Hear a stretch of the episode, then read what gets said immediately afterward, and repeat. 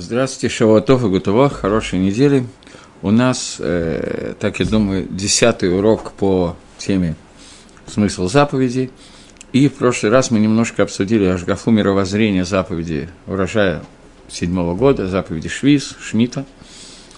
И сегодня затронем немножечко тоже мировоззрение, но в основном будем обсуждать Галаху седьмого года. Сегодня тоже урок как бы такой полупредисловие. Почему? Потому что до того, как мы перейдем к тому, что более или менее относится то, что называется на иврите лемайса, по-настоящему каждому человеку, живущему и в Эрицесройле за границей, что можно покупать, как с этим обращаться и так далее, нужно все-таки пройти некоторые исадот, некоторые основы. И хотя я прекрасно понимаю, что большая часть из тех, кто будет меня слушать, маловероятно – что у них есть большие поля на, государств... на территории земли Израиля, и эти поля они будут обрабатывать все годы и швейц тоже. Скорее всего, это не так. Но, тем не менее, э, я бы хотел пройтись немножко так галопом по Европе, по общей части Галахот, связанной с запрещенной работой обработки земли швейц. Поскольку это является основным, основной частью швейца – Остальное, несмотря на то, что для нас является наиболее актуальным, естественно, что можно и где покупать, и как с этим потом обращаться, тем не менее, на самом деле это второстепенная часть законов Шмиты. Поэтому общее введение законов, запрещающих обработки земли в Швиз. Существует четыре э, работы, которые запрещены из Торы э, для обработки земли в седьмой год. Первое. Хариша. На эту тему есть махлокис. На тему хариши есть спор. Хариша – это на русском переводится как «пахать». Можно или нельзя пахать в швиз, это не очевидно, что это запрет истории, но так Ров Поским Лагалоха приводит, что Масканат Поским, хотя это не написано в посуке, что Хариша пахота запрещена в седьмой год. То, что по всем мнениям, это зрия, сеять, э, кцира, собирать урожай. Пцира – это тоже сбор урожая, только сбор урожая винограда, сбор урожая с дерева, а кцира – это сбор урожая с э, земли. И гизум и цим, и подрезание деревьев. Эти четыре вида работ, которые Тора запрещает швиз. Я еще раз напоминаю, что, наверное, это не напоминает, надо обсудить более подробно. Большая часть мнений, это Махлокис Гемори, но большая часть мнений говорит о том, что в наше время – Швид, он Исур Швиз, это Исур Дарабонан, а не Дарайса. То есть из Торы нету запрета на Швиз, так же, как нету юбилейного года сегодня, ни из Торы, ни от Рабона, также Швиз из Торы, по большей части мнений, нету. Рав Зильберштейн хочет ли в Сокола Галоха Рамбана, который говорит, что Швиз Базманейну да Райса, но Ров решениями так в, эти, в наше время Швиз Дарабона. Заповедь Швиз Дарайса или Дарабона зависит не от того, существует храм или не существует храм, а зависит от того, большая часть Амисраэля находится на земле Израиля или нет. Должно быть бият кулхем. Про халу, Гемора это прямо говорит, что в хале, митсва халы, для того, чтобы хала была дарайса, должны все евреи прийти в Эрицисроэль. Про юбилейный год, это тоже зависит от бият кулхем, кулхем или ров Амисраэля, все или ров Амисраэля. Швиз – это махлокис, но лагалоха, хахра, хазаныша и современных поским, большей части современным плоским, что швиз без маназе драбону. Я еще раз говорю, что по мнению Рамбана есть поским, который паским это, что считают, что швиз в наше время да райса, но, тем не менее, даже если он Тарайса, то только четыре работы, которые я только что перечислил, запрещает Тора. Все остальные работы в Швиз, они запрещены Дарабоном, даже когда Ров Амисраэля находится на земле Израиля. Сегодня у нас понятно, что Ров Амисраэля, тем более все, не находятся на земле Израиля, поэтому, по большей части мнения, даже эти четыре работы Дарабона, но это не означает, что нам можно их нарушать или не нужно их учить. Напоминаю, четыре работы, которые запрещены из Торы. Это пахать, сеять, собирать различные виды урожая и подрезать ветки деревьев. Это четыре вида. Все остальные виды работы, которые существуют в сельскохозяйственных, мне трудно представить, какие именно, они запрещены только Мидрабоном даже для того времени, когда шви из Дарайса.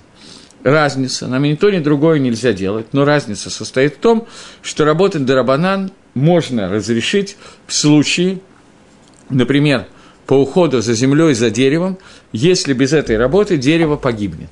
Работать до Арайса нельзя разрешить ни в коем случае. Работать до Рабоном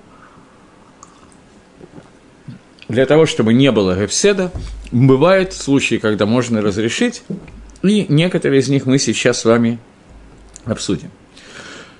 Еще одна на куда? Э, запреты, о которых я говорю сейчас, обработки земли, существуют как в большом поле, которое создано для того, чтобы его сеять и убирать урожай, выращивать деревья или пшеницу и тому подобные вещи, кукуруза, Никита Сергеевич любил, и другие вещи, но также существует запрет на обработку земли в маленьком садике, который может быть у человека, у которого есть квартира, и при квартире есть гена, какая-то какой-то садик, где растет трава, дерево и так далее.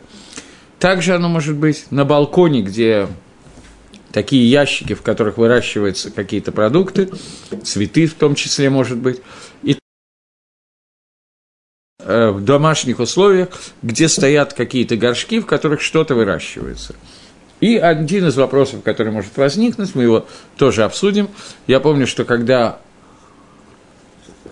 я учился в младших классах, то учительница в нашей школе нам, чтобы привить любовь, не знаю точно к чему, так честно сказать, но очень рекомендовала, чтобы мы выращивали на подоконнике в майонезных баночках в воде зеленый лук. И у нас некоторое время рос лук. Это тоже может быть вопросом, который связан со швейцем, можно это делать, нельзя это делать. И все эти вопросы нам надо обсудить для того, чтобы как-то коснуться запретов швейца, и потом перейти к тому, что для нас является основной темой, но после того, как мы знаем Исадот. Итак, любая обработка земли и растений, которые растет на территории Рецесроль, Митарабонан запрещена, и четыре из этих вид работы запрещены до Арайса. Например, садик, маленький садик, который находится на карке. У человека есть небольшой участок, и рядом там 5, 3 метра на 3 метра находится э, гена, то, что на иврите называется накамат карка. Сеять там нельзя в швейц ничего. Но от этого сажать ничего нельзя. Но от этого очень легко избавиться, потому что можно все это сделать до седьмого года, посеять, поскольку сеется раз в год, то лохолоха за несколько дней до Рожашона мы можем это вполне сделать. То, что более мацуй, то, что более часто встречается – это подрезание веточек на деревьях и так далее. Если у человека растет одно дерево, какое-то декоративное и так далее, то иногда надо подрезать ветки. Я точно не знаю, для чего это делается, но подрезание веток вызывает ускорение роста дерева. Таким образом, если я режу, отрезаю их для того, чтобы дерево лучше росло, быстрее и так далее, то это будет запрещено на 100%, запрещено запретом э, Дарабоном, а, из извините, запретом из. Это одна из четырех работ, запрещенной Торой. Но если я это делаю по какой-то другой причине, например, мне надо срезать какой-то пруд для того, чтобы ездить на лошади и погонять лошадь, или бить ребенка, чтобы он лучше учился, или еще что-нибудь столь же позитивное или негативное не имеет значения, но то, что не имеет отношения к обработке земли, то здесь нет ни малейшего запрета, несмотря на то, что при этом дерево будет расти лучше, поскольку я не не метковен, поскольку я не имею в виду, что, лег, э, что дерево будет расти от этого лучше, поэтому Тора и Рабаним этого не запретили. Существует такое, тут у меня есть некоторые проблемы, я не знаю этих слов на русском языке точно – э, о, я вспомнил, живая изгородь. Когда растет кустарник для того, чтобы он отделял и превратился как забор. Я вырастил такой декоративный кустарник, который превратился в изгородь. Понятно, что его надо подрезать медейпам иногда для того, чтобы нормально выглядел, для того, чтобы он лучше рос. Этого делать нельзя – поскольку я подрезаю не из-за того, что мне нужны ветки, которые отрезаю, чтобы им кого-то шлепнуть по одному месту, а мне это нужно для того, чтобы изгородь приняла нормальный человекообразный вид. И это является обработкой земли, запрещено в Швиз. Если в течение швиса, если я этого не буду делать, кустарник погибнет, засохнет, я не самый большой специалист по сельскому хозяйству, но предположим, что это возможно. Так книжка, которая сейчас цитирует, считает, что это может случиться, то в этом случае можно это делать, и здесь нет проблемы это делать, поскольку все, что необходимо леукмы, для того, чтобы не было эпседа, не испортить этот продукт, или почти все, эти растения, то Тора разрешает, и Рабонан на это не газру. Таким образом, если кустарник, если я его не подстригу, или дерево, которое не подстригаю, умирает, есть опасность того, что это будет гефсет мируба, вот такой большой ущерб, то нам разрешили подстригать в такой ситуации это дерево. Окей. Э, здесь есть еще один момент. Все, что нам разрешается делать для того, чтобы не испортился, не испортилось дерево, эти вещи можно делать самому, но в случае, если возможно это сделать посредством нееврея, то это лучше. То, что нельзя делать, нельзя делать и нееврею тоже. Но то, что разрешается, есть, не знаю, как это по-русски сказать, на иврите это седера дифуйот, какой-то приоритет. Приоритет для того, чтобы это делалось не евреем. Здесь нужно учесть такую вещь, что, я даже не знаю, как это по-русски говорить, был ломдус, ламдонистический, с точки зрения учебы, правильное благодаря определение, что именно запрещено в Швейц. Есть спор решением комментаторов Талмуда, и нам он понадобится еще через какое-то время. Запретили в Швейц, чтобы я обрабатывал землю, и исур обработки земли лежит на мне, или есть запрет на то, чтобы моя земля была обработана. То есть, если это делаю не я, а делает дядя Хайм или дядя Федя, делаю ли я запрет, нарушаю ли я заповедь того, что моя земля обрабатывается, или запрет обрабатывать землю лежит лично на мне. Это некоторые махлокис, некоторый спор комментаторов. И мы, хашишим, мы опасаемся обоих мнениях. Поэтому мне запрещено обрабатывать землю, которая принадлежит Гою на Эри, в это не по всем мнениям. И это с одной стороны, потому что Исур нам не обрабатывать землю. И второй Исур, второй запрет, это чтобы моя земля была обработана. Поэтому в этом случае моя земля не может быть обработана даже не евреем. И не еврей, который обрабатывает мою землю, запрет делаю я, а не он. Его запрет меня меньше сейчас волнует, у него такого запрета нету. Но у меня есть запрет, чтобы моя земля была обработана. Поэтому через нееврея делать работу в швее запрещено. Но работы Дарабанан, возможно, намного легче э, разрешить делать через нееврея. И работа, которая Тора разрешает из-за шадатхак, из-за трудного часа, то есть из-за гепседа, из-за ущерба, поскольку запрет работать в швиз для того, чтобы улучшать землю, улучшать растения.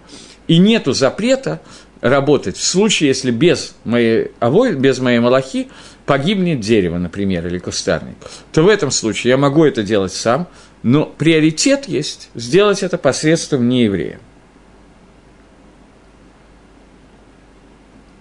То.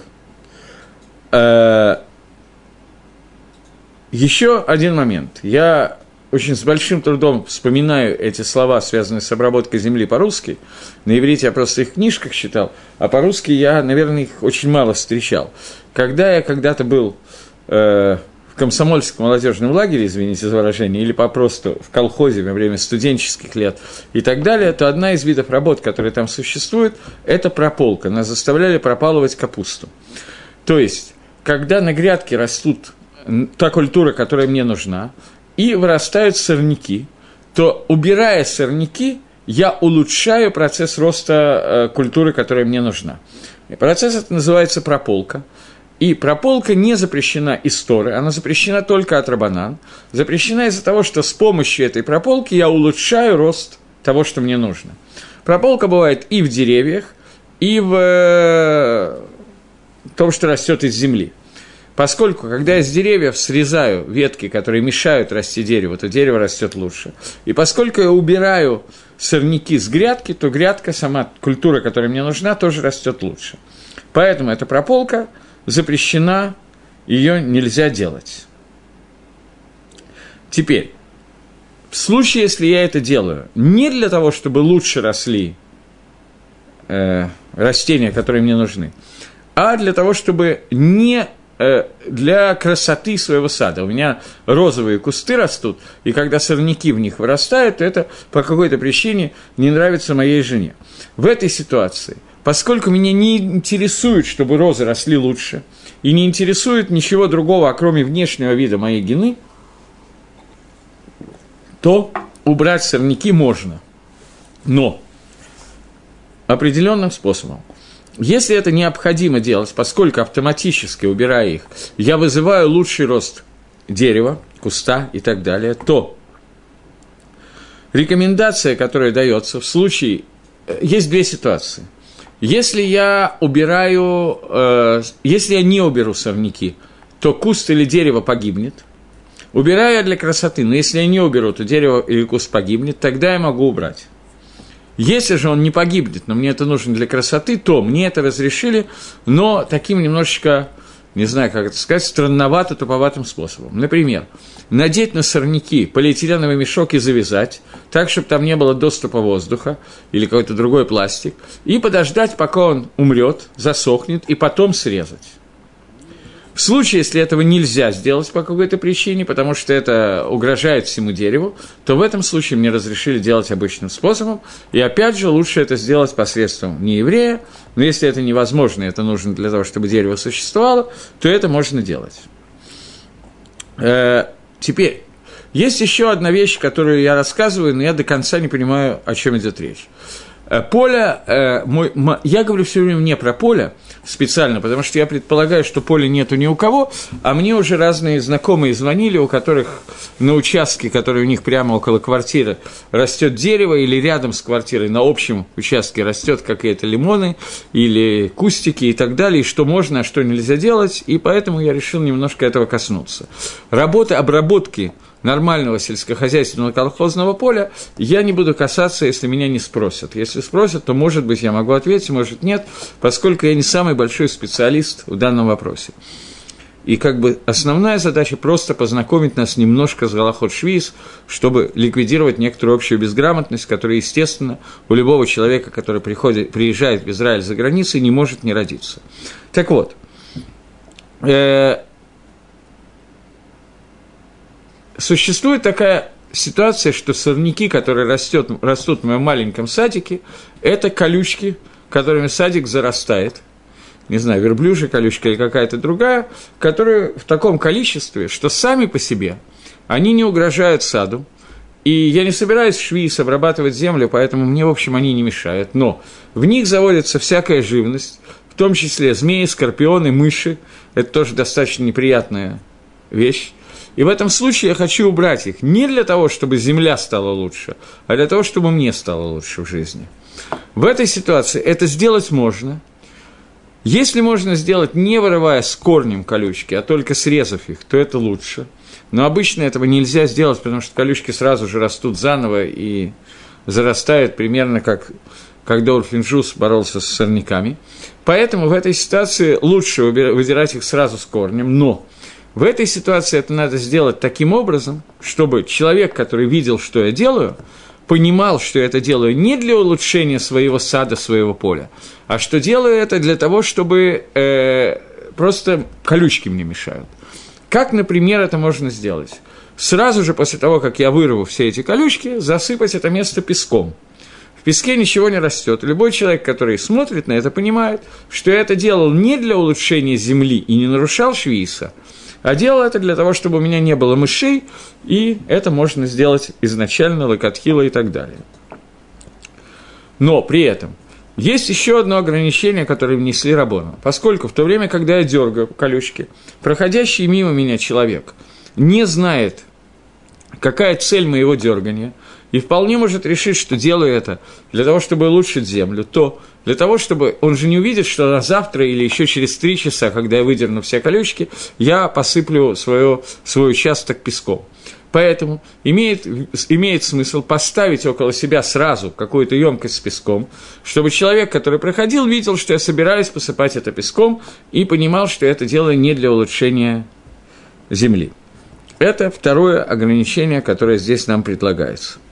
Третья вещь, которая вызывает наибольшее количество вопросов. Это поливание своего участка, который находится. Сейчас, когда у нас позавчера и вчера лились некоторое количество дождей, это менее актуальный вопрос, но мы знаем, что в Эрицесройль бывает ситуация, когда дождей все меньше и меньше, и далеко не всегда их хватает для того, чтобы орошать не только поля, но в данном случае наш маленький садик, о котором мы сейчас говорим, который 3 на 2 метра, находится около входа в подъезд. Э, гашка, орошение, запрещена Медорабоном в Шмиту, и этот запрет, который вызван тем, что это производное от сеять. Как когда я сею, я делаю так, чтобы растения росли, так я поливаю, я увеличиваю их рост, они начинают лучше и сильнее расти. Э, поэтому поливать деревья и кустарник, который, если я не полью, он будет нормально существовать, не умрет. Но если я полью, он будет лучше расти, категорически нельзя, это и сургамур, это полный запрет швиз. Но в случае, если есть опасение, что я не поливаю какое-то дерево или куст, и он засохнет и умрет полностью, то в этой ситуации я могу поливать в швиз. Но, поливая его в швиз, я должен следить за тем, чтобы количество воды было такое, что необходимо для жизни этого растения, а не количество воды, которое необходимо для того, чтобы он лучше рос и разрастался, и приносил мне прибыль, и так далее, и так далее принципе, надо ориентироваться, просчитать где-то, сколько воды нужно, минимальное количество для данного растения, или посоветоваться со специалистом. Но поскольку это вещь, которая очень индивидуальна и очень трудно измеряема, насколько я себе представляю, если я ошибаюсь, то вы мне можете поправить в письменном виде. Я очень слабо разбираюсь в сельском хозяйстве. То поэтому общая ЭЦА, общий совет, который дается, это поливать примерно две трети того полива, который делается в остальные годы. Потому что обычно мы поливаем такое количество, которое хватает не только для жизни растения, но чтобы оно росло лучше. С две трети этого полива этого достаточно для того, чтобы растение э, нормально существовало. Двинемся дальше. Удобрение. Удобрение, понятно, что кладется тоже для улучшения роста растений, и поэтому Рабонан это запретили делать в швиз. Но в случае, если... Прежде всего, надо эти удобрения положить до начала седьмого года. Обычно этого хватает. Э, сегодня у нас принято залу рассыпать в течение года довольно часто, несколько раз. Рав Карелец привел такую галаху, что если зола лежит в таком месте, что положить ее как бы не на само растение, а так, что когда течет дождь, то дождь ее смывает, и она сама орошает вместе с дождем поле, то в этом случае это можно делать. То есть я кладу его где-то с краю поля, но поле так чуть-чуть под углом находится. Я положил ее на краю поля, дождь пришел и немножечко размыл ее по всему полю. То в этом нет проблемы, и это можно делать в швиз. Если же я положил и дождя нету, я хочу сам полить, то этого делать нельзя. Другие виды удобрения поля запрещены в швиз, и для того, чтобы не было проблемы, можно до швиса, удобрить поле, и все будет нормально. Это один из, топ, из тех видов работы, которого вполне хватает сделать раз в год, и до швиса, и так раньше всегда и делали. Э, вот этот вот хацер, этот дворик, о котором мы сейчас говорим, который находится 2-3 метра около Кнесы, в котором земля, и там растет трава, кустарник, еще что-то, его периодически надо убирать чтобы не было грязи, просто чтобы не заросло все грязью. Это не обработка земли, это именно уборка. Делается от сухих листьев, еще от упавших веток и так далее. Делать это можно граблями или что-то такое, типа полуграбли, полуметла, есть таки, такой инструмент. Это делать можно, собирая в кучу и выбрасывая, поскольку видно сразу же, что я это делаю не для обработки земли, а просто из соображений чистоты, но надо делать таким способом, чтобы сразу бросалось в глаза, что это делается не для карки. Например, собирать это рукой, но не вилами, не граблями, а именно каким-то таким инструментом, который для метлой, я не знаю, для уборки, а не для обработки земли. Есть еще один момент. Поскольку мы говорили, что лехашкот, а именно поливать э, землю в швиз, это большая проблема, то в Израиле, как те израильтяне, которые меня слушают, знают, есть такой мингак, обычай, когда моются полы, то выливается ведерко воды, или там чуть меньше, на пол, и спонжей гребется это к какой-то дырке, и выливается в эту дырку, которая выходит на улицу. Иногда они выходят прямо на какую-то траву, на место, где растет трава, газон, общий газон, не мой газон. Э, в этом случае, каждый раз, когда я сливаю воду от мытья пола, я поливаю газон. И это проблема. Если я это делаю водой, даже грязной водой, то волей-неволей, хочу или нет, я руками делаю орошение, которое никому не нужно, поскольку эта трава не помрет без меня, если помрет, ничего страшного. И это Исур Гамур, и этого нельзя делать. У нас э, в моей квартире примитива пола одно из таких отверстий выходит на траву между дворами, и этим отверстием нельзя будет пользоваться весь год шмиты. То есть каким-то образом найти способ мыть пол другим способом. Элла Имкен – единственное исключение, которое возможно, и это сразу меняет Галаху, если я мою не только водой, но включая туда какие-то жидкости, типа экономики, хлорки, э, какие-то еще средства для мытья пола, которые вместо того, чтобы улучшить дерево, а не только испортят его, рост травы и так далее, то есть какие-то ядохимикаты – то в этой ситуации это можно делать, поскольку мой полив не улучшит рост, роста травы, которая делается. В таком случае проблемы нет. Еще один момент, который начали последние пару Шмидт очень много говорить на эту тему. Человека Рувена, который живет на третьем этаже и не имеет никакого выхода, ни к какой земле на территории Эрицесроя. Но у него есть кондиционер, который висит под окном – на окне, и трубка от кондиционера, чтобы вода, конденсат, который собирается, капает вниз на газон с травой, который принадлежит Шимону или не принадлежит никому, а просто обычный городской газон. Включая и выключая кондиционер, он поливает этот газон.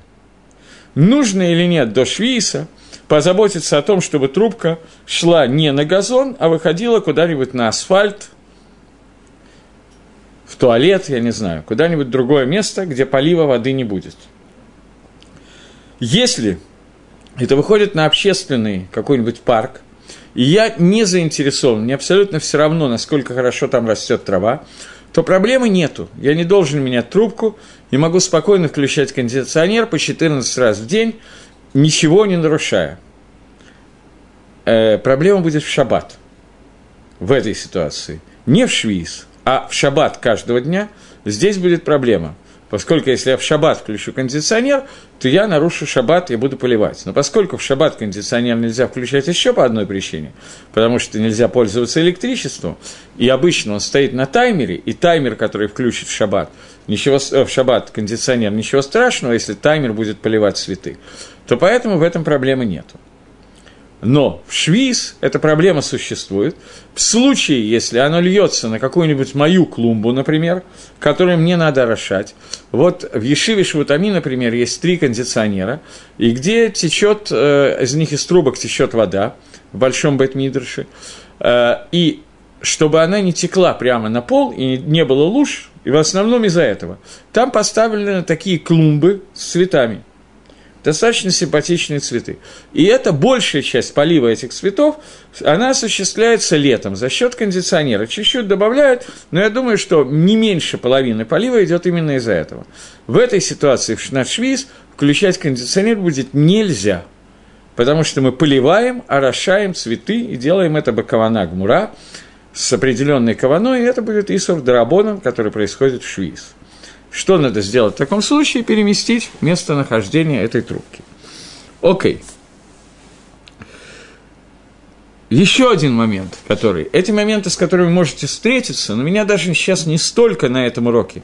Я стараюсь говорить о тех вещах, с которыми вы можете столкнуться, но больше меня волнует сейчас общее понимание того, что можно, а что нельзя делать в швиз.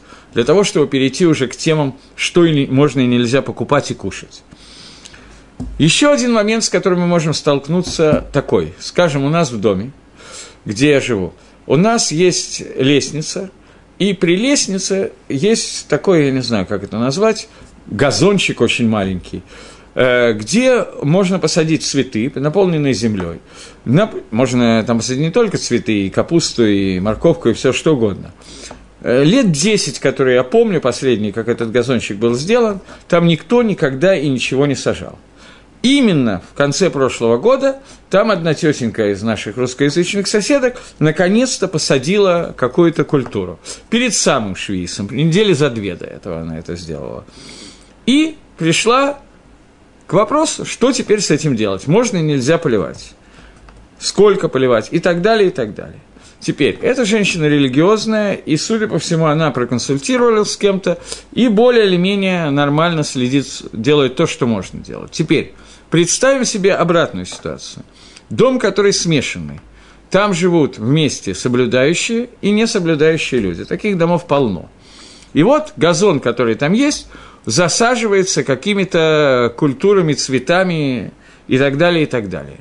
Теперь, здесь мы сталкиваемся с тем вопросом, который я уже затронул. Что именно запрещено в Швиз?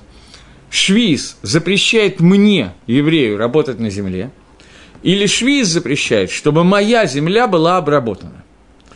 Разница состоит в том, что если эта земля принадлежит вместе 10 человекам, 10 квартирам, и мы вместе за нее платим ватбайт, арнону и другие взносы денежные, которые платятся, и один из этих людей, не соблюдающий, или двое, решили, что для красоты надо там выращивать какие-то цветы, которые хорошо пахнут и обладают прекрасным видом, и действительно облагораживают внешний вид э, книсы, входа. И они насадили там, я не знаю, розы в большом количестве, и теперь их надо поливать, и делают это для того, так, что розы будут расти сильнее и сильнее, не только не увянут, а чтобы они росли больше, красивее и так далее, и тем самым нарушают швиз – Дарайса, Дарабонан могут быть разные варианты. Если только полив, то это Дарабонан, если они сажают швиз, то и Дарайса тоже. В этой ситуации получается, что по второму мнению, которое говорит, что на евреи лежит заповедь, чтобы его земля не обрабатывалась швиз, получается, что когда Рувен обрабатывает нашу общую землю и делает нарушение швиз, то нарушение делает не только я, не только он, но и я. Я авер алисур дарабона гашбата дарец ничего не делая и пытаясь не нарушать швиз. Какой выход из положения? Прежде всего, понятно, что, как обычно с любыми заповедями Торы, надо, чтобы человек посоветовал, каким-то образом попробовал уговорить своих соседей, чтобы они не нарушали швиз. Поскольку из нашей практики мы знаем, что обычно человеку очень трудно уговорить не нарушать какую-то заповедь. Другими словами, надо вернуть его к чуве. А мы знаем, что это далеко не всегда так легко проходит, и не всегда за один год, и весь год Шмидта на это может уйти. То, если это получается, получается.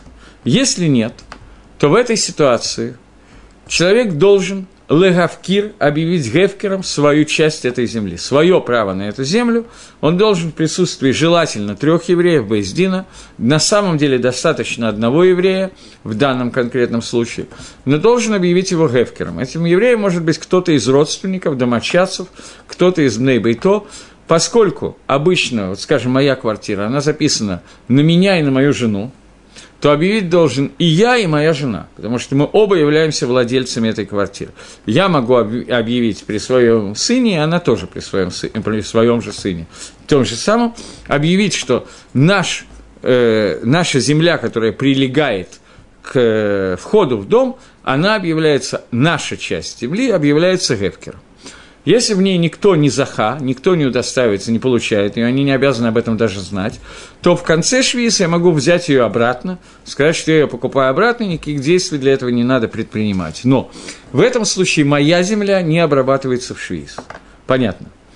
Это одна часть, которая довольно часто встречается. Вторая часть это еще более сложное. В Израиле существует ватбайт, я и прочие вещи, которые взимают с меня деньги за общее имущество. С каждого человека, например, по 30 шекелей в месяц или по 50 шекелей в месяц за уборку в кнесе и за то, чтобы газон красиво выглядел. И нанимается какой-то человек, который убирает и поливает газон и так далее. И человек это делает то, чего бало, то, что ему захотелось, в частности, нарушает швиз так, как ему хочется. В этой ситуации объявить эту вещь Гефкером Лихойра, на первый взгляд, недостаточно. Почему? Потому что даже если это не моя земля, я плачу деньги за то, чтобы человек нарушал швиз. В этой ситуации, если я могу уклониться от оплаты, я должен уклониться. Это далеко не всегда возможно. Например, существует Тарбут Диюр некоторый, который следит, и он решает, что хаевим делать, а что нет. И он может решать совсем не так, как решают наши поским, которые учили Галаху, и считать, что человек, который хочет, чтобы кнеса выглядела прилично и красиво, и именно в швиз обрабатывать ее всеми возможными способами, он делает хорошо и правильно, и взять, заставить меня платить за это. В этом случае это называется онес, меня заставили, я ничего не могу сделать, и я не несу за это ответственность. То же самое по отношению к имуществу, связанное с Ильей. Арнона – это налог, который платится людьми за городской налог, и город производит различные работы в парках, в том числе на газонах, которые на бульварах и так далее. И эти работы, понятно, что никто не следит за тем, чтобы в этих работах соблюдался швиз хотя бы каким-то способом. И швиз нарушается. В этой ситуации я не должен объявлять Гефкером свою часть, принадлежащую мне города, поскольку мне ничего не принадлежит на самом деле. И это тоже называется онес, так же, как я анус, я вынужден платить какие-то налоги – Хотя, если у меня есть возможность избежать этого, я, безусловно, должен этого делать, так же, как я не должен платить налоги, которые идут частично, во всяком случае, на нарушение заповедей Торы. Понятно, что таких налогов довольно много. И как, например, налог на, на Арнону, который частично идет на обработке земли, в том числе в Швиз. И в этом году это проблема, которая есть. Э, и тем не менее, это онос, поэтому я имею полное право их платить и не обязан садиться в тюрьму за уклонение от налогов. Окей. Что еще здесь такое есть?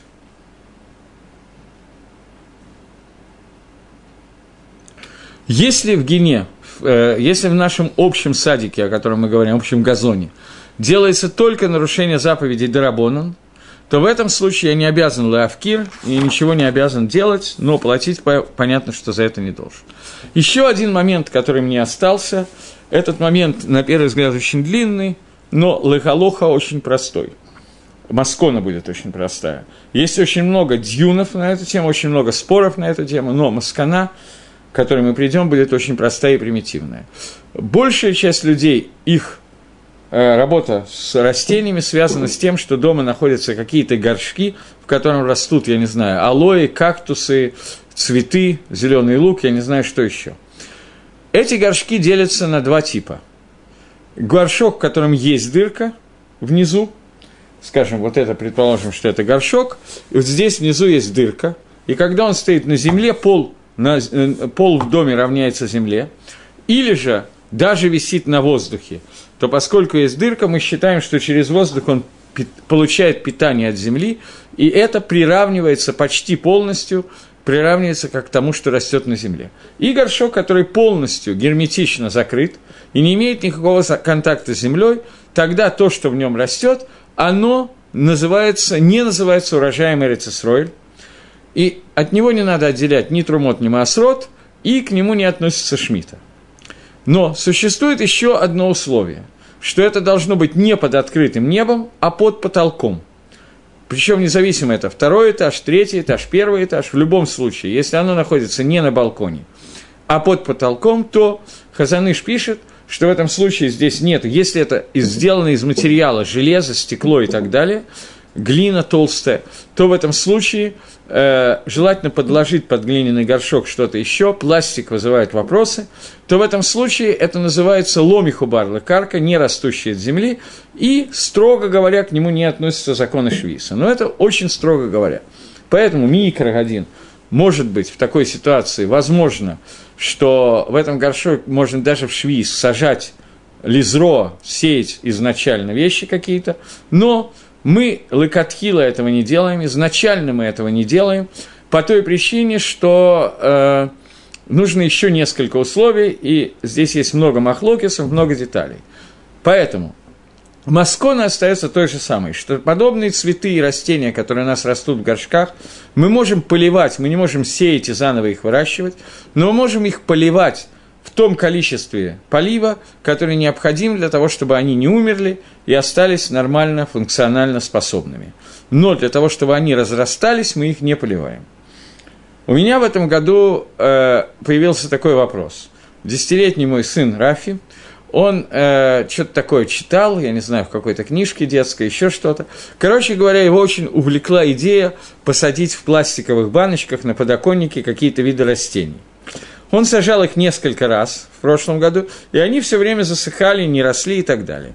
И, на мое несчастье, прямо перед Шмитой, за месяц до Шмита, у него проросла, наконец, фасоль. Он был счастлив до потери пульса и прибежал ко мне выяснять, что с этой фасолью можно, а что нельзя делать в Шмиту. Я ему сказал, что самое оптимальное, что можно делать с этой фасолью, это ее выбросить. Но понятно, что ребенок этого не хочет сделать, у него наконец-то что-то выросло. И он требует, чтобы я ему давал конкретный псак, что ему можно, а что нельзя делать. Я разрешил эту фасоль поливать так, чтобы она не умерла. Две трети полива обычного делать, он это делает. Я вижу, что она немножко подсыхает. Я сегодня с утра посмотрел. Но она пока растет. И вот вчера он, наконец, родил следующий вопрос. Он говорит, что фасоль вырастает, и вот когда она вырастет, он хочет положить ее в чонт. Вопрос, будет ли это фасоль, надо от нее отделять масрот, будет ли это к душе, швиз и так далее. Это как раз вопрос того, что называется ациц шейна накув, что называется э, горшок без дырок, и какой его статус – Потому что Хазаны считают, что во многих ситуациях мы можем лыгакель и разрешить это, сказать, что это выросло как бы в Хуцларец, как бы за границей, потому что он не имеет связи с Эрицесроем. Еще через некоторое время мне надо будет решать эту проблему. Но Пшада Пашут – обычная ситуация, когда нам надо только немножко поливать цветочки, чтобы они не увяли, это можно сделать и на земле, и в таком горшке, и ламаскона особой разницы нету, горшок намного легче, чем земля, но тем не менее, чтобы это не увяло, это можно сделать. И еще один момент, на котором, наверное, сегодня я остановлюсь, очень коротко, это цветы.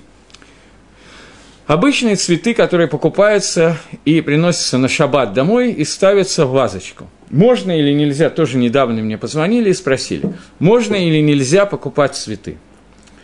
И Относится ли к цветам понятие к душе шви святость седьмого года? Прежде всего, вопрос делится на две части. Цветы, как любое другое растение, нельзя обрабатывать в швиз, нельзя сажать, нельзя пропалывать, нельзя поливать больше, чем нужно и т.д. и т.п. То есть нельзя торговать ими, то есть торговать не знаю, торговать не так, я забежал вперед. Таким образом, запрет на обрабатывание земли по отношению к выращиванию цветов точно такой же, как по отношению к выращиванию помидоров. Никакой разницы. Единственный вопрос, который возникает, то есть поэтому я не имею права покупать цветы у человека, который априори нарушил швиз, для того, чтобы вырастить эти цветы, потому что я делаю микшолев нейвер, я делаю препятствия перед слепым, и это запрещено делать. Теперь вопрос следующий. Вопрос, когда эти цветы куплены и подарены мне не мной. Теперь как мне с ними обращаться? Здесь мы еще с вами не начали обсуждать, эта тема в основном следующего урока будет. Существует понятие к душе швиз, святость седьмого года. Святость урожая седьмого года. Эти законы относятся в основном не к, э, не к цветам, а к помидорам, э, яблокам и так далее, и так далее. Но, но, э, вопрос с цветами связан с тем, что у цветов есть запах. Если цветы выращиваются и покупаются для того, чтобы они благоухали, то в этом случае они запрещены по, по большей части плоским мишум к душе швиз. Если же они выращиваются только для красоты, а не для запаха, то к ним не относится понятие к душе швиз. Поэтому нам нужно знать, для чего выращивать эти цветы, для чего они покупались и для чего они у меня стоят. Поскольку большая часть цветов обладают запахом и их нюхают, они для этого, это одно из их назначений, то мы махмирим, мы как бы устражаем для себя и считаем, что цветы, которые с плохим гекшером, купленные в плохом месте, которые мне подарены, я не должен выкидывать, но должен к ним относиться как к цветам, в которых есть душит швиз. Элла им если только я знаю точно, что они не обладают запахом, и у меня они стоят не для запаха, а только для внешнего вида. Поэтому такие цветы можно поставить в вазу с водой – поскольку вода – это не земля, это лучше, чем ацис шейна на куф, это лучше, чем э, кувшин без дырки, и вырастить, э, дать им там стоять, пока они не начнут завянывать. Если они полностью завяли, уже не годятся ни на что, их можно спокойно выбрасывать. Но поскольку обычно цветы не доводят до этого состояния, а когда они уже только начали вянуть, их выбрасывают, то в этой ситуации надо их выбросить с соблюдением определенной техники безопасности, в которой мы поговорим в следующий раз или через раз, а именно положить в два мешочка, запаковать их и выбросить так, чтобы здесь не было пренебрежения к душе швиз. Это общие мигалким, с которыми мы можем э, столкнуться – а, еще один момент. Такие цветы для красоты, которые выращиваются, можно покупать, только если я знаю, что они куплены в месте, где соблюдается закон Швейца, то есть поливка ведется в соответствии с теми э, условиями, о которых мы говорили, посажены цветы до швейца, и урожай снят на коро... с определенными правилами для того, чтобы сейчас продать. В этом случае эти цветы можно покупать, например, если они выращены не евреем, не эрицесроиль и так далее, и так далее, есть много вариантов. Поэтому многие религиозные люди очень стараются, следят за тем, что поскольку проследить за всем этим тяжело, то либо смотрят, чтобы цветы были с хорошим гекшером, где гарантировано, что они не выращивали швейц с нарушением швейца, либо не покупают цветы. Проблема возникает во время свадеб, обручений и так далее. Это не просто шаббат, где принято, чтобы в доме были цветы, здесь несколько большее торжество. Вот здесь вот возникает много вопросов, поэтому на территории Эрицисроль сегодня мы живем в ситуации немножко в некоторых вопросах близких к Ганедону, нужно проследить для того, чтобы купить цветы с хорошим хекшером в правильном месте. Окей. Теперь я хотел еще на одной вещи остановиться, я вижу, что у меня уже очень мало времени, чтобы сказать несколько слов о мировоззрении Швейса. Есть посук в Торе, который говорит, что все работы, которые мы сейчас перечислили, естественно, в основном речь идет, поскольку речь идет о посуке в Торе, о тех четырех видах работы, которые мы перечислили, что если вы не будете ле жбот гаарец, то есть земля не будет вами сохраняться в таком виде –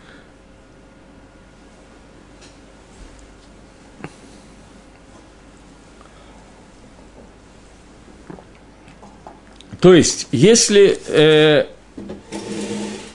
Земля не, не будет находиться под паром, и вы будете работать на Земле, то в этой ситуации Всевышний наказание, которое он приведет за нарушение Швиса, это изгнание Галут, разрушение Эрицесройль и изгнание из него – есть еще три заповеди, о которых сказано, что Амисраэль идет в изгнание за нарушение этих трех заповедей. Мы знаем, что Гемора говорит, что первый храм был разрушен за кровопролитие, э, прелюбодеяние и за авойду Зойры, за поклонение идолам.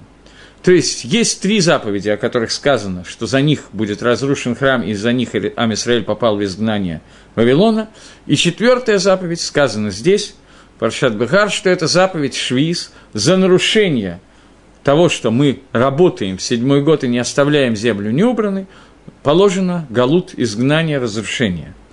И понятно, что немножечко цари Юн, немножко нужно понять, как эти вещи связаны, потому что первые три заповеди – убийство, прелюбодеяние, идолопоклонство – это вещи, о которых сказано, что эти три заповеди, единственные три, три заповеди истории, про который сказано «Ярок Вали Авор», что человек должен быть убит но не приступить через эти три заповеди. Это единственные заповеди Тора, о которых это сказано. И вдруг, поэтому понятно, что за них положен галут, за них положено изгнание, за них может быть положено все, что угодно, это очень логично и понятно. Но заповедь урожая седьмого года – не обрабатывать землю в седьмой год. Это заповедь истории. Важная заповедь. Но почему за нее положено то же самое наказание, что за эти три? С чем это связано? Более того, в Толе сказано, что если вы будете нарушать швиз и работать на земле в седьмой год, то вы попадете в изгнание, и земля наверстает те шабаты, которые вы работали на земле. Рафицкак Зильбер, Зихрона Левроха, написал небольшую брошюрку, где он проводит подсчет. С момента, когда евреи вошли в Эрицесроль во время Ишуа бен Нуна, первые семь лет длилось завоевание Эрицесроль, потом семь лет было деление Эрицесроль. Но через 14 лет после входа в Эрицесроль началось, то есть через 14 лет после смерти Маширабейну, началось к душе Дгарец, появилась святость земли Израиля, и в этот момент появились заповеди, связанные с Эрис Исроэль, в том числе заповедь Швиса. От вся эпоха судей, начиная от Иошуа и кончая тем, как Давид Амелах стал судьей и построил храм, плюс существование храма, который длился 410 лет, это примерно 500 лет, все это время, примерно 500 лет. За это время прошло, за 490 лет проходит 70 шмитот, 70 шмит, и плюс к этому есть еще за 500 лет проходит примерно 6 э, ювалей. Таким образом, 6 ювалей – это тоже время, запрещенное для обработки земли. Плюс к этому существуют шабаты, которые существуют каждый год, когда тоже, каждую неделю, когда тоже нельзя обрабатывать землю. Таким образом, за 500 лет проходит примерно, чуть больше, 70 лет, 70 э, шмитот. Таким образом, получается, что за 500 лет, которые Ам Исраэль находились в Эрицесроэль, это было больше, чем 500 там было, но 500 лет они перестали соблюдать швиз, и за это время 70 шмидт, которые были на территории Эрицесройль, они не соблюли. Поначалу они соблюдали, в середине перестали, потом опять начали, потом перестали. И в книге э, Малохим рассказывается о том, э, как Ам Исраэль какое-то время поклонялся идолам, какое-то время соблюдал заповеди, какое-то нет, менялись цари и так далее. Если сделать подсчет, который указан в этой книге, то получается примерно 500 лет, когда плохо соблюдались заповеди, и за это время 70 шмитот, которые были, это 70 лет, когда Мисраэль попал в Галут Бавеля, когда он не мог соблюдать шмитот технически, но Эриц Исроэль находилась под паром, она не обрабатывалась и наверстала те шмиты, которые происходили. Разрушение храма произошло в Шнат Шмита и связано, Юваль Шмита, и связано с, с нарушениями Шмита. Почему это происходит? К душе Дгарец, святость земли Израиля, это поднятие любых заповедей, которые мы делаем, а суть этих заповедей – соединить нас с Творцом на тот уровень, который невозможно сделать в Эрицесройль. Маширабейну молился и просил Всевышнего, чтобы он позволил ему войти в Эрицесройль, и комментаторы пишут, что Маширабейн этого хотел для того, чтобы он удостоился заповеди, соблюдать заповеди внутри Эрицесройль. Заповеди Тлует Барет, заповедь Шмита и все остальные заповеди тоже. Рамбан пишет в конце Хумаша, он пишет, что Всевышний Мидарайса заповедовал нам соблюдать заповеди в Хуцларес – для того, чтобы, придя в Эрицесройль, мы могли соблюдать бы шлеймут. Настоящий шлеймут, цельность соблюдения заповедей, это только внутри Эрицесройль, как даров Израиль, большая часть Израиля, все, весь Израиль, находится Барцину внутри Эрицесройль. Уровень соблюдения заповедей будет совершенно иным. В тот момент, когда мы, находясь дома у царя, находясь в этой гдуше, отказываемся, ликадеш от ацмейну, отказываемся себя осветить, то меда кинегет меда, мера за меру, за вот эти четыре работы, которые запрещены нам в Швиз, Всевышний делает так, что мы удостаиваемся, в кавычках, оказаться в Галуте, И раз мы не хотим принять эту душу, то от нас забирают всю эту душу. Это наказание мера за меру. Поэтому, несмотря на то, что заповедь Шмита не находится на уровне четырех заповедей, трех заповедей, о которых мы говорили, пролитие крови, прелюбодеяния и, и поклонение идолам, тем не менее, наказание за нее, меда кинегат меда, именно та, именно галут, именно изгнание, именно лишение Амисраэля своей дорги, своего уровня к душе, о котором мы говорили. Теперь, это было второе введение, которое показывает те работы, которые нам запрещены в Швиз. И следующее занятие, не знаю, одно или два занятия, мы поговорим уже о Швисе Лемайса, о том, как правильно соблюдать Швиз потребителю. Не тому, кто обрабатывает землю, а тому, кто, находясь в Эрицесройль и в Хуцларец, покупает какие-то продукты Эрицесройль, что как можно есть, что для чего можно использовать и так далее. Это будет тема следующего урока, и я не знаю точно, это один или два урока у нас займет, и потом пойдем дальше. Все, спасибо, до новых встреч, спасибо за внимание, и извините за занудство.